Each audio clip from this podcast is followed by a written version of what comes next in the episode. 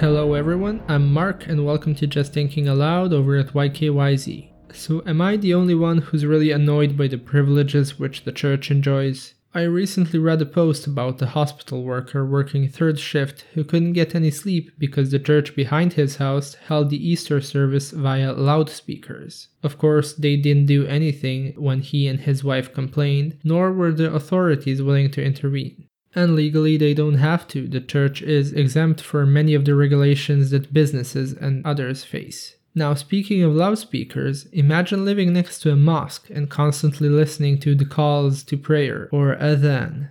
That would be enough to drive a person crazy. So, why is it the case that religious institutions enjoy such privileges in our countries? Why is it considered the norm to be religious and us secular folk need to tolerate whatever the local place of worship decides to do? Do you also find this mildly infuriating? And is there something else that grinds your gears? Let me know on YKYZ. Thanks for listening.